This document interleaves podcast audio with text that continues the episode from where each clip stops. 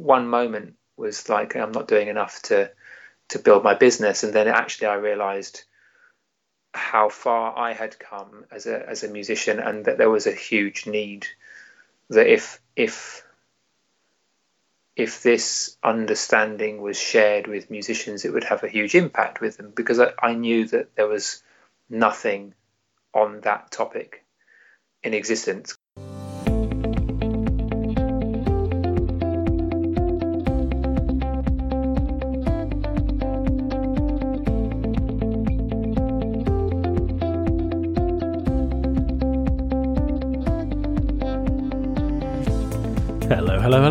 Welcome to the Coaching Life podcast, where we peel back the bull crap and brush away any photoshopping to give you an unfiltered look at what it's like to live a coaching life. I've suggested many times on this podcast that uh, the most significant and fundamental piece to building a coaching practice is connecting with people. If we don't connect, we have no practice, we have no clients, we have no one to talk to, so we create no impact. And of course, no impact, no income. And whilst when I talk about uh, connecting, many people might think I'm talking about doing so directly with people yet we're blessed to live in a world today where it is actually easier to connect with people than ever before, be that directly or indirectly. And indeed, this podcast is one such way of connecting with people. I'm always so pleased and grateful to receive the messages that I do from listeners of this podcast. And this platform has led to some beautiful connections and wonderful clients. And of course, another very effective way of connecting with people indirectly is writing a book especially if you have a particular message to share. And my guest today published, I think it's his first book. Hmm, is he nodding? Yes. Published his first book last year, which aims to bring a new understanding of the mind and performance to musicians. And we're going to talk today about the process of that, about how that came about and the impact it has had and the role the book now plays in his coaching business. And not only is he now a published and best-selling author, he's also a talented musician himself, with a previous career in teaching. And a uh, little factoid, he's from the same hometown as me, even went to the same high school, albeit several years after I had left, because um, he's so youthful.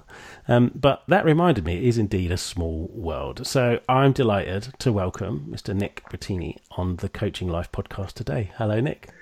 Hi, Phil. It's great to be here. Hello, a fellow Westbourne High student. I know, fellow Ipswichian. yeah, indeed. I, I, I, get. I mean, have you, have you ever followed the football team? probably best if you haven't. But uh, I did a little bit. My granddad was into it, so yeah, yeah we, we, I got uh, dragged along to a few matches and uh, keep an eye on what they're they're doing. But I'm not deeply into it. But, but you, you recovered from that. That's cool. I recovered. Yeah. Okay, so. I think we connected online um, well before your book came into being. I'm not sure, or at least before you started talking about it online anyway. Um, I'd like to talk a little bit more about the book itself a little later. But as a bit of background, can you perhaps talk us through how you came across the understanding you point to in the book and what it was that got you into coaching and, and I guess how all of that developed into your desire to write a book? Mm, okay, so I guess back when I was still at school, when I was still at Westbourne, um, my my parents always said this thing, which was, you know, if you can read a book, you can learn anything. So I got this bug to to to read about the things that I was having trouble with. So I I, I suddenly got wind of the fact that there were these books out there that um, taught you how to do things like speed reading and uh, uh, like changing your mindset. I started to read those kind of self-helpy books. Um, because I was I was uh, struggling, I guess, as a as a musician, or at least I was searching to to play better and was striving pretty hard to um, work towards things like my grade eight exam and to get into university and to try and build a, a professional performing career as a violinist. That's what was going on. Um, so that became that kind of became part of how I thought the world needed to be. I needed to constantly be reading stuff to make myself better, uh, getting more knowledge so that I could become a better person, you know, the best version of me thing, you know, that you often hear people say. Um, but, you know, I, I, kind of reached a load of significant achievements like getting my grade eight distinction and getting into the course that I wanted to do, and then found myself doing a year abroad um, studying in a, in a German music college, and all of this kind of uh, striving to build myself up, to improve myself, was kind of this silent uh, recipe for burnout. You know, that, that was really the thing. Um, so although I was never really uh, a story of like I wasn't I wasn't suicidal, I wasn't taking any drugs or anything, but it was it was there was more and more friction in my my life, you know, and it was seemingly coming from my own uh, lack of uh, ability or lack of resilience or what have you. Um, and I, I, guess that's part of the reason why I ended up going into teaching was because I wanted to um, to keep studying whilst uh, earning a living as well because I, I, thought actually there's so much for me to learn. If I if I study teaching then maybe I'll learn something about myself. So it was kind of I went into teaching for that for that reason. And um, on the side whilst I was teaching teaching students and still um, playing music I uh, was still reading books and still learning more stuff and, and found my way to this uh, understanding um, that Syd Banks articulated uh, via um, Jamie Smart and uh, and some courses and some videos and that kind of thing. Um, and finally, it made a difference. It was the thing that actually made a difference. It was the thing I was looking for, um, and had taken the long route to. You know. so was that was that uh, his book? One of his books? Just curious. Um, it was a it was a it was a coaching course. Yeah, right. it was a it was a um, yeah one of his uh, twelve week coaching programs. Yeah. Ah, cool. So what was the was there like a serious uh, a series rather of you know slap in the face moments that sort of woke you up a bit? Oh my god, this is what's been going on. How how was that? Like that process of I'm going to call it awakening or realization or or, or discovery what, you were dis- discovering this understanding. What was that actually like for you?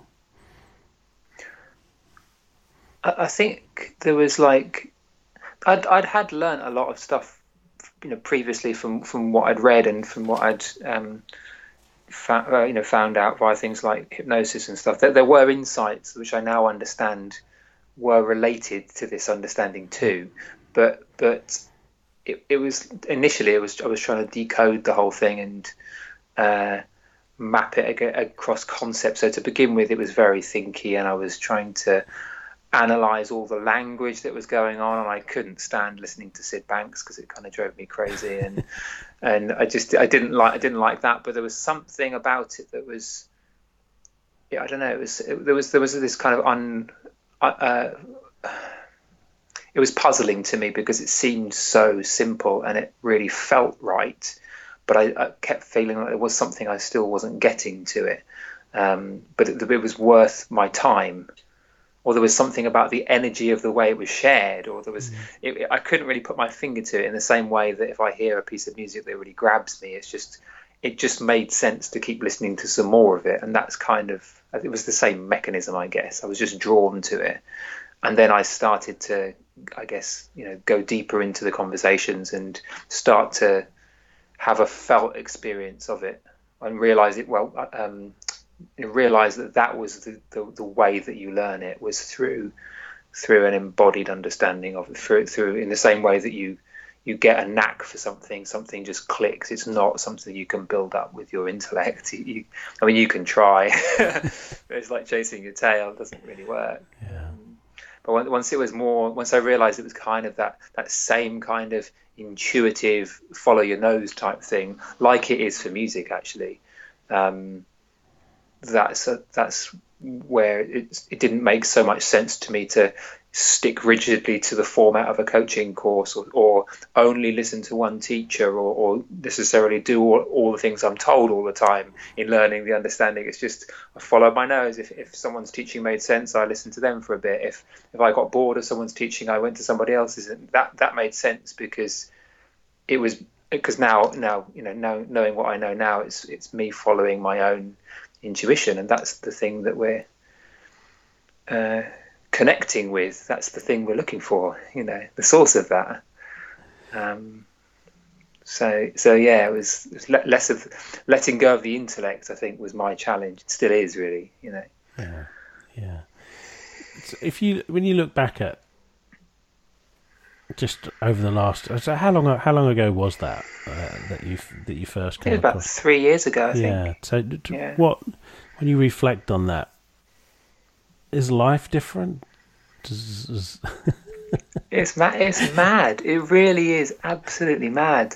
Um, literally something popped up on my Facebook feed today about you know from the from the time when I was uh, I don't know doing something a year ago, and, it, and it, I was just I was looking at the pictures and, and what had been shared, and it and it feels like a completely different person was doing that one year ago.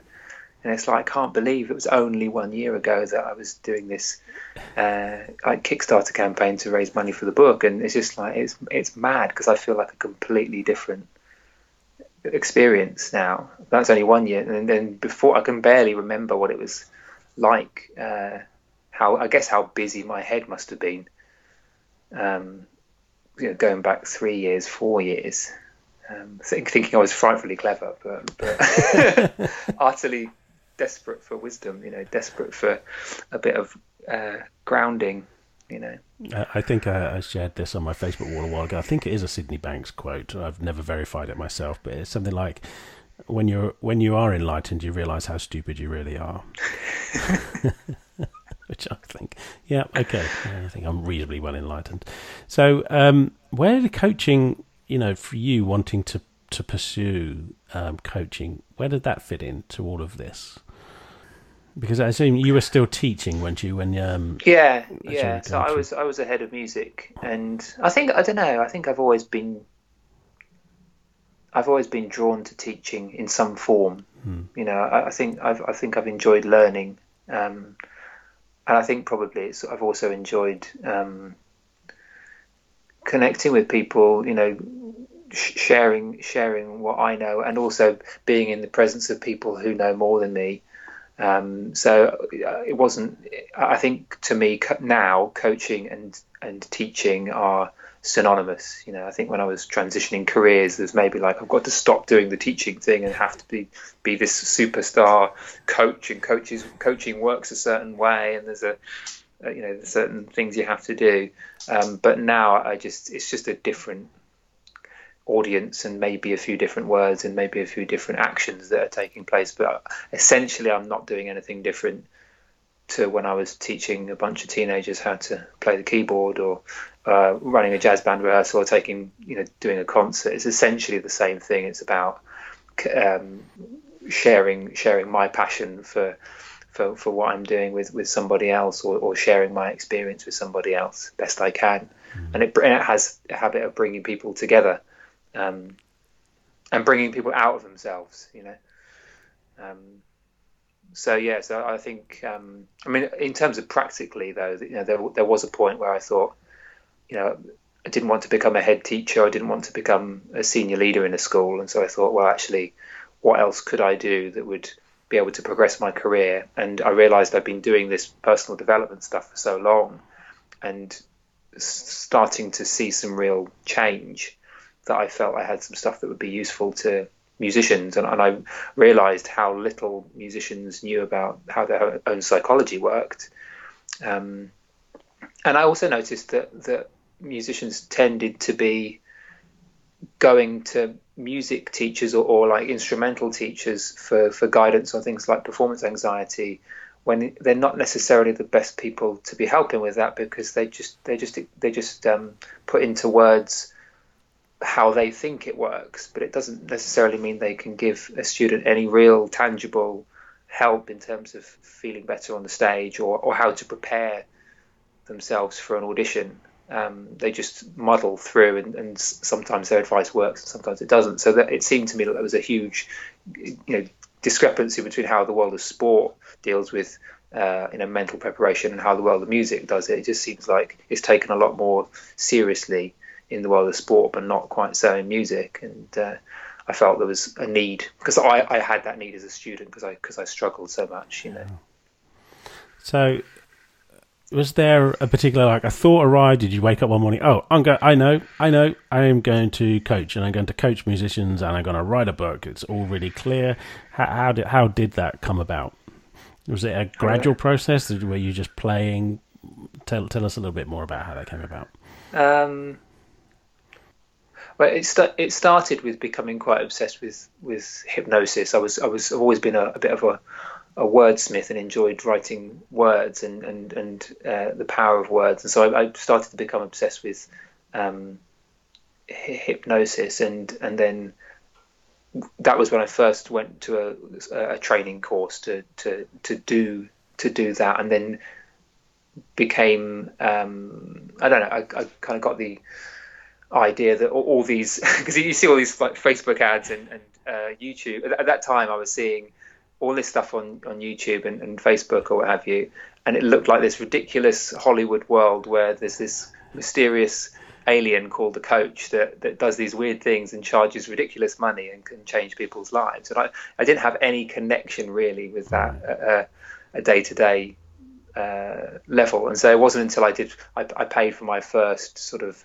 I don't know, like you know substantial investment in, in, coaching or training that I suddenly realized actually that kind of investment means that you make a commitment and actually uh, it's part of the whole package. And then once once I'd had an experience of having that kind of training, I then thought actually maybe it's more accessible. And the stuff I learned from that that very first hypnosis course was actually I can I can maybe believe that I could I could do the same thing.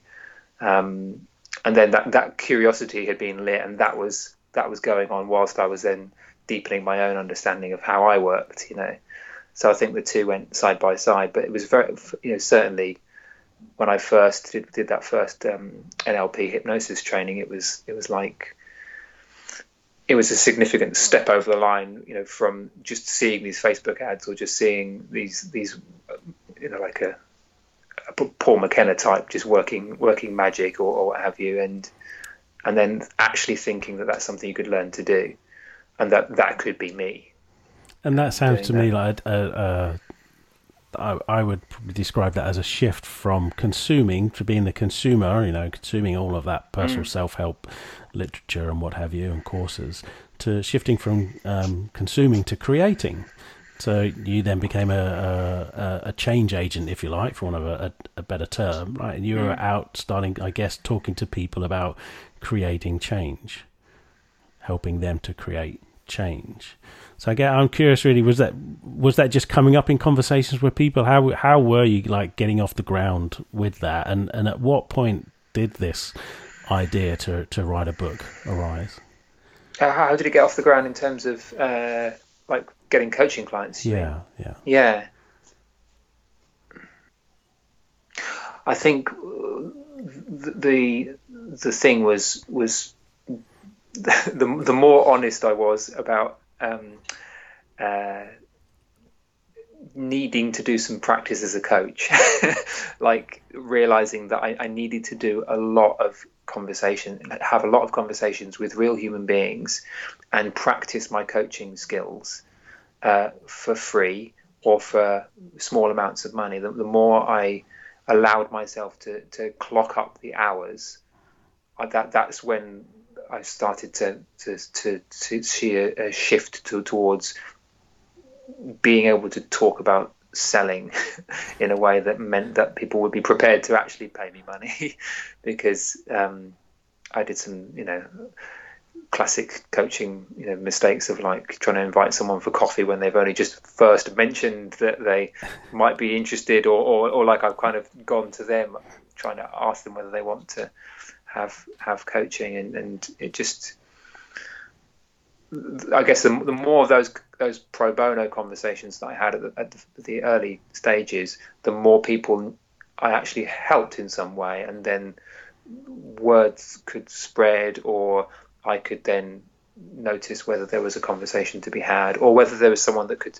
Because sometimes there were there were people that I, I spoke to that that um, had some important input into the book. Um, that was, was, sort of by that point I was I, I was writing it, um, but uh, yeah, I think it was. I, I think I think it, it, it, it, was a gradual shift. It wasn't a sudden like eureka mm. moment that, right. that I suddenly started charging uh, the kind of money that I'm charging now. But um,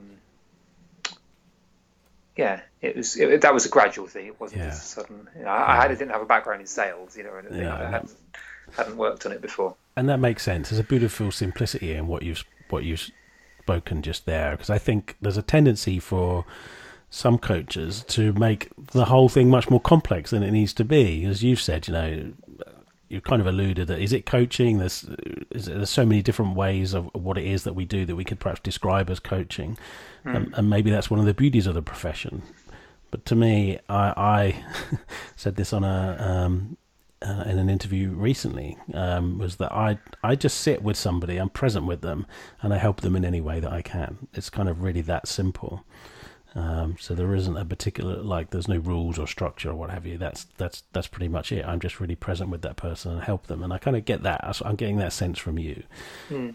Yeah, yeah, cool. Yeah. So, so was, yes. Sorry, I was just going to say that's that's exactly what it felt like when I when I um, when there was a student that was struggling at school. It, I didn't for a long time. I thought it had to be a special coachy type of help.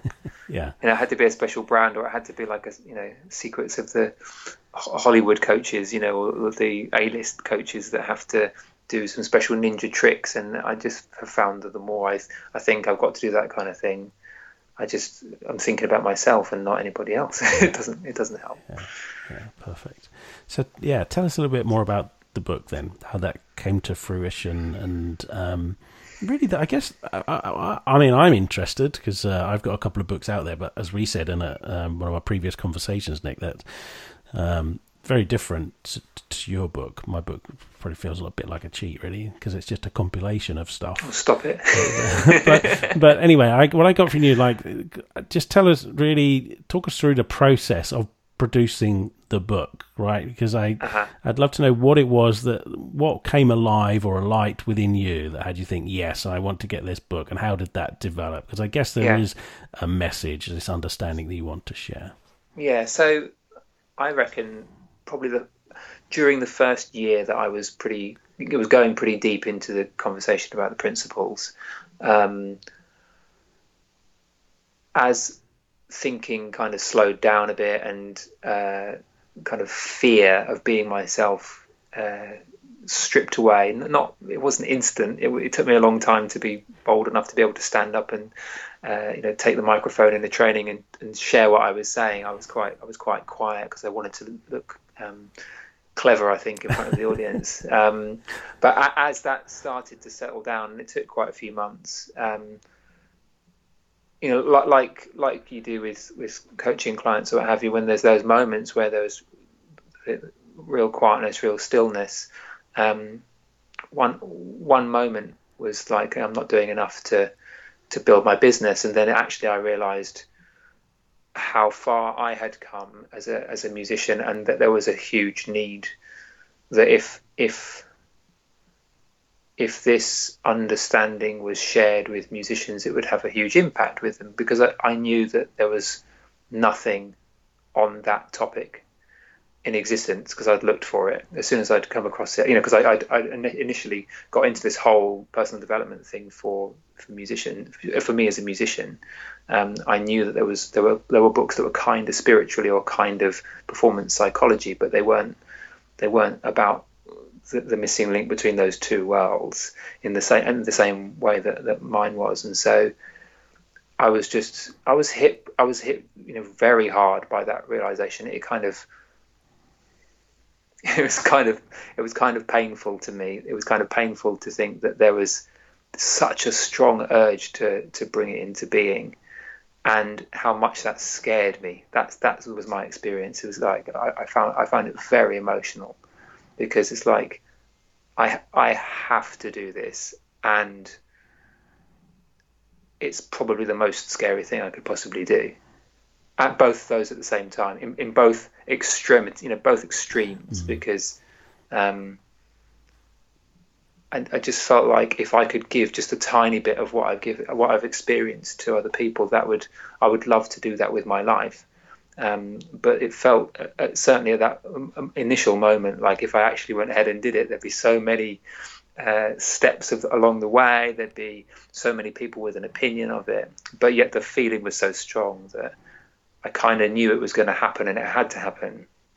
Um, and then that was the point at which I, spoke, I stood up in this training and said, you know, I should write a book, you know. And it was like, and I knew when I said it that was going to happen. It wasn't just, uh, oh, because I'd thought about writing books before. I could yeah. you know, write this thing about NLP and music, or I could write this thing about this. But but this was real. It had it had a had a life of its own or something. Um, and I think it was probably that that night or or um, following a conversation that I just again had a had a fairly quiet moment and grabbed a, a um, pile of papers and just started sketching out things that made sense. That well, what's been useful to me?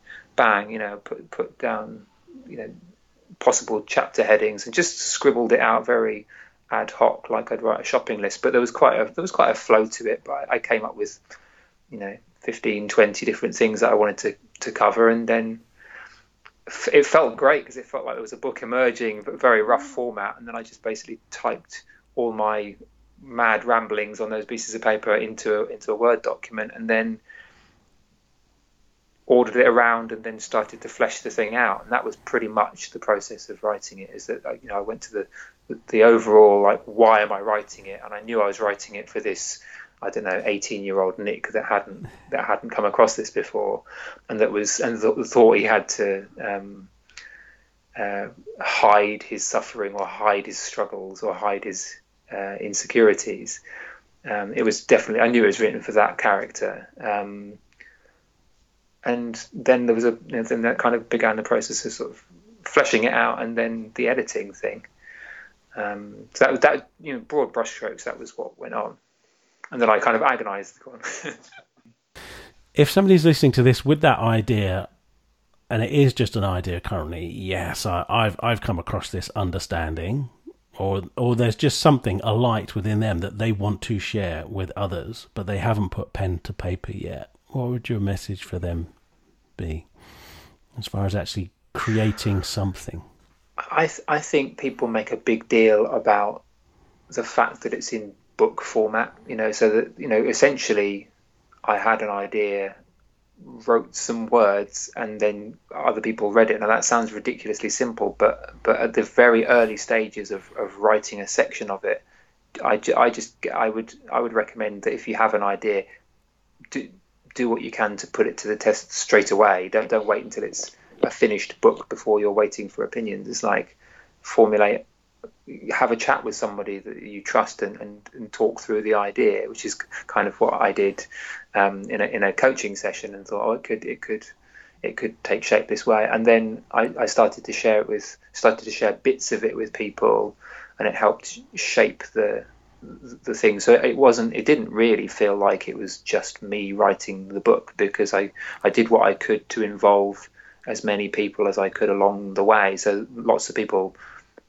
you know, looking back, it's quite a nice marketing thing because a lot of people were kind of uh, supporters because they felt like they had some kind of involvement in it. Um, but I genuinely wanted to know whether, because it felt like, you know, to begin with, it felt I'd never really shared the kind of insecurities that I'd had as a as a musician before, and it felt very vulnerable. Whereas, whereas when I read it now, it just seems very obvious that that's what's happening for everybody. But it felt to me like part of that process of getting it out there was to get it out there to one person or get it out there to my closest friend or show my wife or you know um, or you know or show my mum the person that kind of did some uh, of my earliest proofreading you know so it's um i think just get over yourself and, and write something and share it with somebody and then listen to their feedback um, I, I, do remember uh, listening to some advice from or, or seeing some advice from from Tim Ferriss that basically said the same thing when he was writing Four Hour Work Week or something.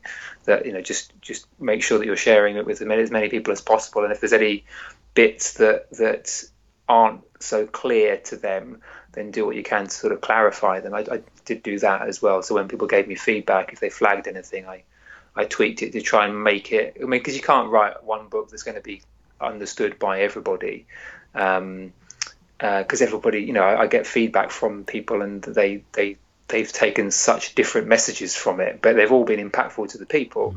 Mm. Um, but it's been helpful to, to, it was definitely helpful to notice the, the certain places where um, everybody was misunderstanding what I meant. You know, that was clear signal that I needed to change something. You know, um, it sounds, but yeah, yeah, it sounds like really you didn't write a book. You you wrote, and a book was formed from you yeah. from the act of you writing. Yeah, because I think it can be quite daunting, of course, to say, "Okay, I'm going to write a book." So I, I love how you how you've described that. So and and I love you you touching on this piece because I wanted to talk a little bit more about this and actually getting the book out into the world. Because so the book essentially started to form and became became started to become a book. Um, and so presumably you were then planning right how do I get this out into the world um, and and and you mentioned like a Kickstarter campaign and I, and I was quite honest with you is like because I remember seeing that and having having this thought uh, that oh why do you want to raise this you know, it's not a great deal of money. Does he really need to raise that kind of money for the Kickstarter campaign? I think it's about two thousand pounds or so, right? And uh-huh, you, yeah. you, smashed that, right? You, you, it was nearer three thousand, I think it was that you mm-hmm, raised, right? Mm-hmm. Um, but clearly there was more to whether you needed the money or not is actually irrelevant because what I got from what, when I'd love to hear more about is the process of getting the book out into the world. And I think it, it was kind of genius, really. You touched on about the Kickstarter campaign and having other people involved in that. So can you tell us a little bit more about that? Yeah. Um,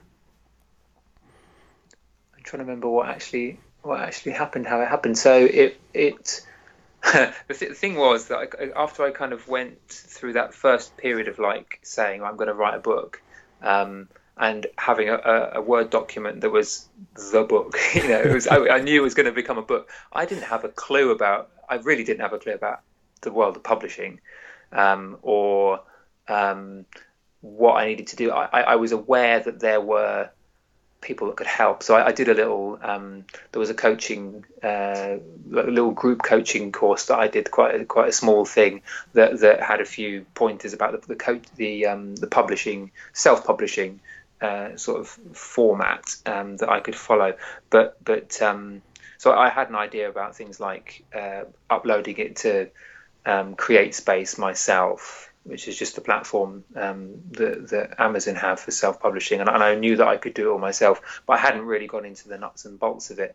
Um, and and somewhere along the line, I think I got the idea that that actually, although because there are already people who are kind of supporting what I was doing, and, and they they saw because they, because like me, they they were they, they had an experience of of the the principles that they knew that it actually, if it hadn't, if it had never been introduced to musicians, that would be a significant thing to to help with. So I knew that there were people that were behind it. So I I got the idea of you know doing a, a Kickstarter campaign, and um, because I because I knew that I wanted I wanted to, to give the, because the because the message is so important and so helpful to people. I, I wanted to to do the best that I possibly could to to to guarantee that it would be a bestseller um, from from the outset. You know, that was yeah. like I'm gonna I'm gonna aim for this because the the people who are struggling at the moment may not get that message unless it's it's cased in the right kind of way. So it made sense to me to do everything I could to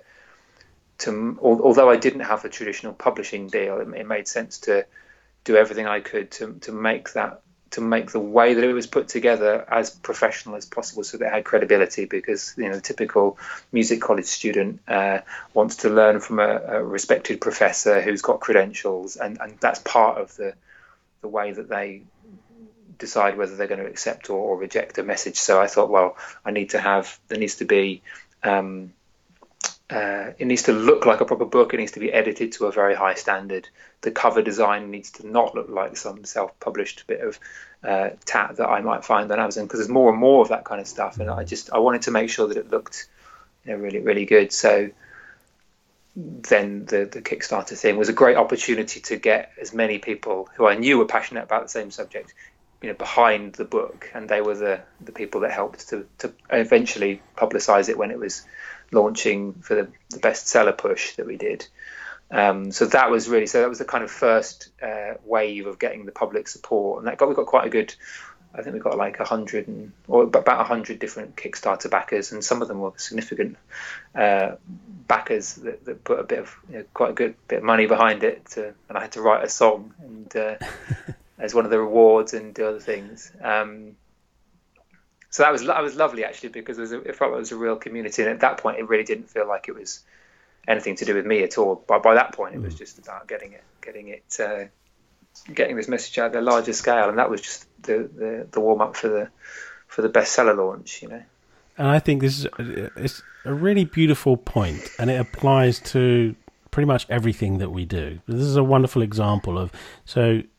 See the motivation behind all that, and I think it's genius because, like I say, it was a surprise to me. Maybe everybody else listening to this is going, "Well, Durfill." Of course, it makes sense, but you know, like I had not considered a Kickstarter campaign for anything other than to raise money and yet you built a community, you got people involved, it got visibility, so it became a vehicle for increasing awareness of the book and people invested in it like yes not just literally but they were invested in it and became mm-hmm. essentially fans of it and also part of the manner in which the message gets out there and that's where I can see where you're coming from. It's not about, oh, I just want to have a best selling book, so I'm going to make it all look great. It's like, well, everything is done in order to help people. Well, in the spirit of no bullcrap, there's also a big chart, you know, big part of me that was taking it as a big ego trip as well. By the way, so I would be, I'd be lying to say that that there wasn't that wasn't part of it. I definitely had that kind of thinking too, mm. you know. um, so that that I, that kept coming back, but I guess yeah, the thing that just you know, what the reason I said that was because when the Kickstarter campaign was uh, up and running, I then had I then approached, um, or maybe it was beforehand, but I, I, I approached Help Musicians UK because I wanted because I realised actually you know what was the point of me, what was the real purpose of me launching the book, and I knew that the the, the purpose of doing the um, the Kickstarter and doing the whole book launch was to make sure that it actually got into the hands of people that that needed to read it. And I thought, well, actually, it makes sense that this is this is uh, this is not about promoting my business. Really, it's not about um, getting clients. It's about it reaching the people. So I don't. I can give up the need to make money from this book. So I will give some money to charity because that again it, it, gives it gives another reason for people to want to engage with it that's and I thought if I do if I give some money some of the some of the author royalties to to um, Help Musicians UK's um, mental health helpline, um, that will it will give a stronger message that this isn't a book to promote a coach. It's a it's a book to to help people. You know, and then I it was I started off by giving them some money, and then I thought, well, I'll give them half the money because I just want to make it as, as clear as possible. So um, that definitely helped because then it had their support behind it as well, so they were quite um, happy too. So um, that was that, that was again quite strategic, but also I wanted it to be um, I wanted it to be as, as, clear as possible that it was for the people reading it, not for me. Yeah, yeah. Um, but of course, there's an inevitable impact on business, and you know, I, I'm. I, why am I? Why is it I do what I do? Well, uh, there's not one single reason. I mean, of course, I do what I do because we live in this world where people have bills to pay. But that's not my number one reason. Um, you know, I love what I do and I love helping people and, and and all of that stuff. But so, of course, it's multifaceted why we do something. But this book, it's inevitable then, but it will have had an impact on your business. So yeah, it definitely has. Yeah. Can you tell us what that impact has has been? Yeah, I mean, uh, the impact is that surprised me the most, I think, is that I, I just I felt like the same bloke that had been worrying about putting a bit of paper together and, and like sketching my first ideas. I felt exactly the same as when I was then best-selling author, but it turns out people see you differently when you, when you've got that little thing, you know, or when you when you when you say to them when you meet them at a networking meeting or something, and you say, "Oh yeah, if you want to buy my book, just go on Amazon." That that that seems to impress people, you know. So that that it's it's created a different lens through which people, I guess, think about the work that I do. I'm essentially a normal bloke, obviously, but it's it's it's um that's that's quite it's quite a nice frame to say best-selling author and and have that have that thing. Um, and again, I think um, in the same way that a lot of musicians like to have the story that they've gone to this particular music college, or they've gone to this particular professor, or they've got this uh, 200 year old violin, or what have you, um, saying that they've had coaching with a best-selling author of this book. That's that's kind of a story that they that helps the the sales conversation go a little bit more easily. I think. Um, well, it seems to be that way anyway.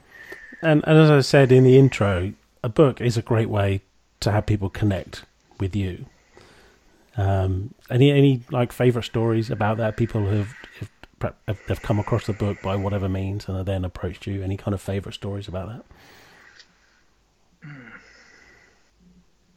I'm just I'm just touched by the messages that I get. i am just amazed by the places that it's being read. I, I think that's that's it's really I found I found that really lovely that I get messages. I've had messages from Japan, from Mexico, from the States, from New Zealand, from Australia, um, lots from the UK, and and people are just saying, I, can't believe I've never known this stuff before. Why doesn't every musician know this? You know, this is this should be a must read for everybody at music college. You know. Um, and I, I find that they, they hit me hard those messages when I read them because it's like it, it, kind of was the goal to do to to to have that kind of impact, it, even with one person. Right. You know, um, so that that I think that's my. You know, whether that turns into a, a, conversation or whether it's just a thank you, Nick. You know, that's um, I, I love getting that kind of thing because because I, I guess you know, the, the, the, the, the challenge for someone who's teaching the principles can be that if you're not um, if you're looking for mindset strategies and techniques and uh, uh, kind of very outside in things, and then you're being given a different message of of um, of simplicity um, and and that our thoughts have a spiritual nature to them that can't that doesn't always translate very well and so there's so the I guess the challenge that I had was that I wanted to present it as a book about musical excellence, but I knew that what I was really teaching them was mental health. That was really what it was about, and and I think that's that's why I love getting those messages so much is that they they were attracted by the the the the, the way it was branded as about musical excellence, and then I got one the other day from a from a student, a major um, uh, conservatoire in London violinist, who said it's the first book I've read that's told me I'm not broken. You know, mm. of these kind of performance books, and I just thought, oh, that's that's exactly what you need to know. You know, that's that's that's why I wrote it. So. Um, I love that kind of thing. Yeah, beautiful. And also, you touch on a important point that's come up a few times on this on this podcast about really using language and connecting with people like where they're at. We hear this term "meet people where they are," mm. but it, it's so it's. I don't think anybody is sitting, even a musician is sitting at home on their sofa and thinking, "Well, I wish I knew who I really, who I really am," or, or I, I wish I had like real inner peace and freedom." Which, of course, this understanding brings all of that, yes, but that's not what people are searching for. So I think it is really important as if you package up your message or your work to have it be attractive to people that it's going to help where they're currently at. Yeah. Yeah. That's that's exactly why I, I I wanted to get the support of you know Grammy winning musicians to put their put their testimonials on the on the cover and to and to say it was about musical excellence because they put their hand up and go yeah I'm a musician I want excellence you know because that's the the place that they are at yeah. definitely yeah so yeah and then then it was showing them showing them about in a piece and all that good stuff so I'm I'm curious um, about you, Nick. What have you learned really from all this whole process that you you're going to take forward about the book? Creating the book um, and the impact that's had. Um, yeah, I don't want to really make the, the question too complicated. If there's anything comes yeah, to mind, yeah. I think I think what I said about you know that moment when I had the inspiration to write the book and the fear at the same time, and that both the the feeling of like the need to write it and the need to put it out there, and the feeling of, of the fear were both extremes. It, it kind of I think I, I keep noticing that again and again and again that that the most often the most valuable stuff that I need to do in my own life is it, it comes with a it comes with a great whole dollop of fear at the same time or insecurity because it's almost like well like with the book it felt like am I really allowed to be that person that writes the book on music and the three principles am I really entitled to do that because I haven't got you know, and then I started a long list of reasons why I wasn't qualified to do it. But, but, you know, or, or like where my where my business is at at the moment, there's things that I,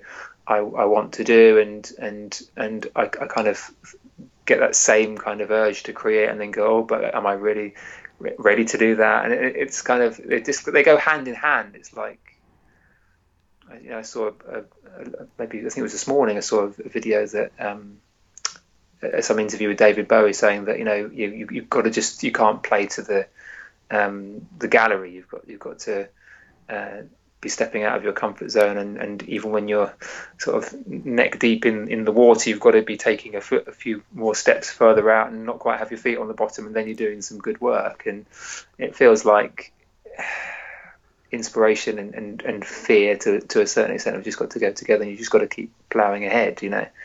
Um,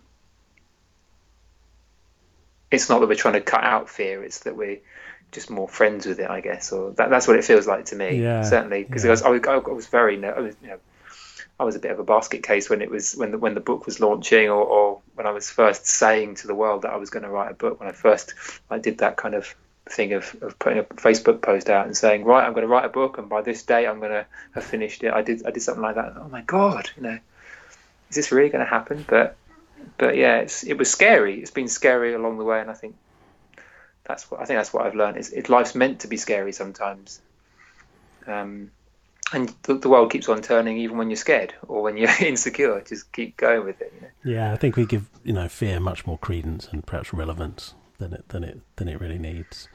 You know, I've loved this conversation with you, Nick. Thank you so much. Thoroughly enjoyed it. I think it's going to be really useful for um, for people for anybody really, but obviously anybody who's sitting out there who, who's had the urge at least to write a book. What's what what's next then? What what what is next? Is there another book? I mean, this one's it's, it's still only just out there, right? It's still a newborn, effectively. So, hmm. I mean, what what what what what is next for you? Um, I've got I've I've I've got a few ideas for some other books as well. So I've, I have started writing a, a, a it sounds weird. I started writing a couple of others and sort of seeing where what shape they're going to take. So I don't. There's no particular time frame involved with those, but I've got I've got um, probably three or four others that I'm I'm, I'm playing with yeah. at the moment. So in the background, and um, I guess also I'm I'm I'm loving working in the music industry. So I'm, I'm still uh, working with with uh, musician clients and and establishing it more firmly. I, I just really want wanted want this understanding to be established among music colleges and among uh, professionals, you know, private private individuals who are who may be struggling or, or, looking for something. I just want I want that to be I want the coaching culture that's kind of more embedded in um, in the world of business or the world of sport to be more more common for, for music. So I guess that's what my attention's on at the moment is is changing that culture. Um, so you know some bits and pieces of work that are sort of maybe coming into into alignment with with music colleges, and I've got some stuff for the musicians union. So there's, there's all sorts of things cooking, but we'll see what unfolds. So We don't yeah. know. Yeah, beautiful. So, I mean, your your link will be in the is in the show notes anyway. But how can if somebody's listening to this and they don't want to read the show notes. They're like, oh, must contact this guy. I want to get this book. How can they make contact with you and find your book? Um, if they if they want to send me an email, if they send me an email to nick at nickbottini.com, um, that should do the job. Or they can go on Amazon and look up Just Play. Cool. Thank you so much, Nick. It's been really lovely talking to you. Pleasure, my man. And there we have it, another fabulous conversation that I hope is of use for coaches and indeed anyone who has any kind of inclination to write and publish a book. It can be a very effective way of getting your message out there, getting your name out there. And I love how Nick generated interest and engagement in his book throughout all of the processes of its creation, from the early stages of writing to creating a Kickstarter campaign for its launch. He's doing some great stuff. And if producing a book is something you're interested in, yeah, perhaps writing in itself uh, is not your forte, I've recently started offering a ghostwriting service for people like you who have something to say, something to share, yet would prefer to talk about that in conversations than be sitting at a computer writing. I'm, I'm working with a client right now at the time of recording, but I will have space very shortly to take on another in this respect. So if that interests you, get in touch and we'll explore how we can get your book out there into the world. And as always, I'd love to hear from you about what you have got from this conversation. What is your one thing that you are taking away, and how will you use that? I'd love to hear from you and maybe explore with you. If you're enjoying this podcast, please help me help others find it by leaving a brief review on iTunes. It makes a huge difference to how this podcast shows up for others. Okay, enough from me. I'll leave it for you to get on with your writing, your book, being of service to others in this beautiful profession, and look forward to hearing from you. Thank you once again for listening, and I wish you much love and joy.